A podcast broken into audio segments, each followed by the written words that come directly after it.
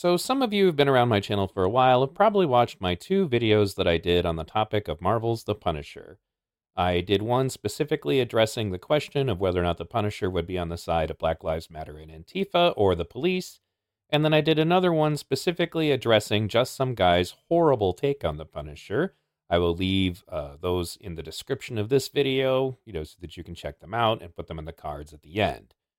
But now it seems like we have to have this debate again, and it also gives me an opportunity to address something very specific when it comes to the bad tactics that are usually used by the far left, but not always, that people use to try to obscure that they have lost an argument.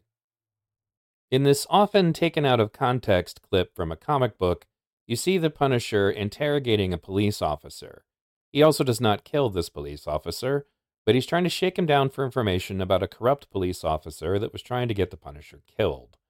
So they will take a clip like this and they'll make statements that supposedly the Punisher kills cops all the time. In this same conversation, they made other ridiculous statements like that the Punisher kills cops left and right, or that actually one even just stated that he kills entire precincts on a regular basis.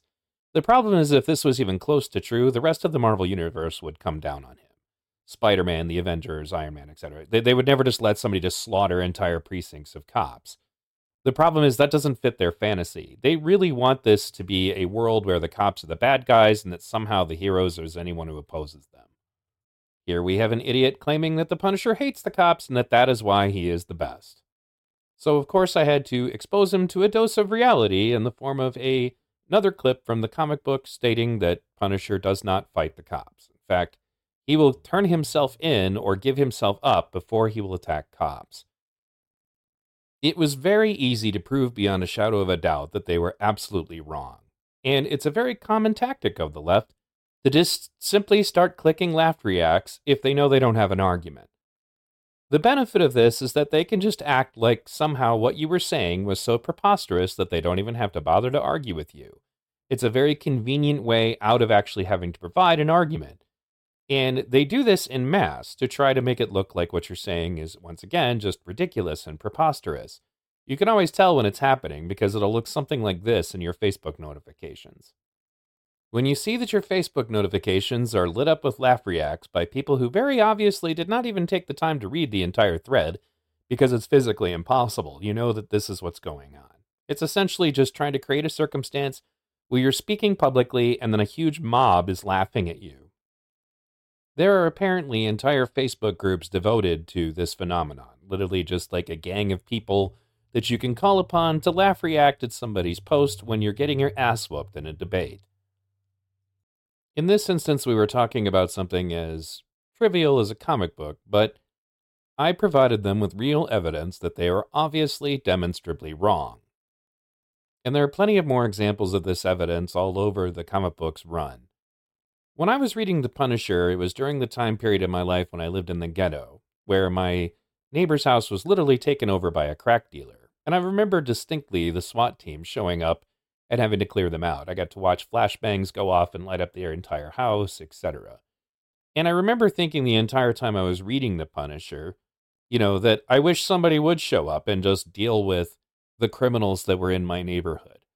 Um, the Punisher comic book specifically was essentially about a guy who was concerned about the justice system's inability to effectively deal with criminals. And right now, the left is trying to suggest, well, yeah, he just really opposed cops. He hated cops and he hated the state. Like somehow they think he was an anarchist or something. The thing is, is that when it comes to people like Jacob Blake, someone that the left martyrized as like somehow a victim of society, and they in fact just invented a false narrative that had no basis in reality about what took place in Kenosha. He was the criminal who got shot eight times in the back. They always leave out the context, which, as you have, you know, those of you who've been on my channel for a while are aware of the context because I made multiple videos about it. But let's just break it down again for the sake of argument.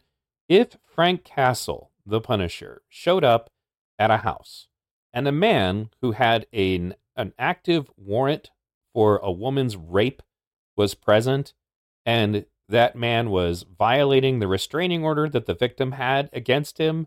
That man was trying to leave in a car that did not belong to him with her kids in it, this is what would have been different. Jacob Blake would not have been shot eight times in the back. He would have been shot once in the head. As I mentioned before, I've done two videos on the topic of the Punisher specifically because of this issue. You can check them out on my channel.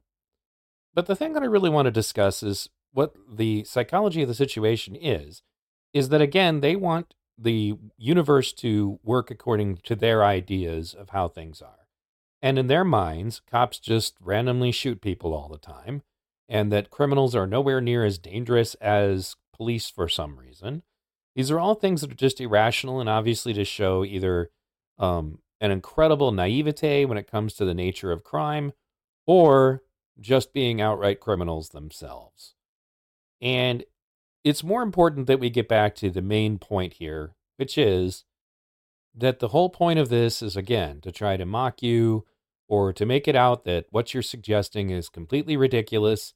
And they will give this reaction no matter what you say, no matter how much evidence you provide, you know, no matter what you put together. Because at the end of the day, they don't really care about the facts, they care about their feelings. And this is something that the Soviet defector Yuri Bezmenov was trying to explain when he was explaining ideological subversion. Uh, exposure to true information does not matter anymore.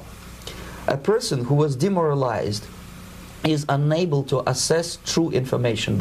So that's why in the future, when you get hit with laugh react spam, or maybe just somebody who throws like six or seven laugh emojis into their post so that they can like make it look like there's seven people laughing at you. Just remember that instead of translating it in your mind to the way they want, which would be that there's a group of people laughing at you, and that therefore you should rethink what you're thinking, you should instead just consider it for what it really is the nervous laughter of someone who knows they are wrong. Please like and subscribe and ring the bell if you enjoyed this video. You can check out hy.page slash vradio if you want to learn more about where to find me on Rumble, BitChute, etc. I'm going to be making more content today, including another short video, and I'm going to be doing a stream where we're going to watch a congressional hearing about the issue of transgender affirming care. Hope you'll join me. Thanks.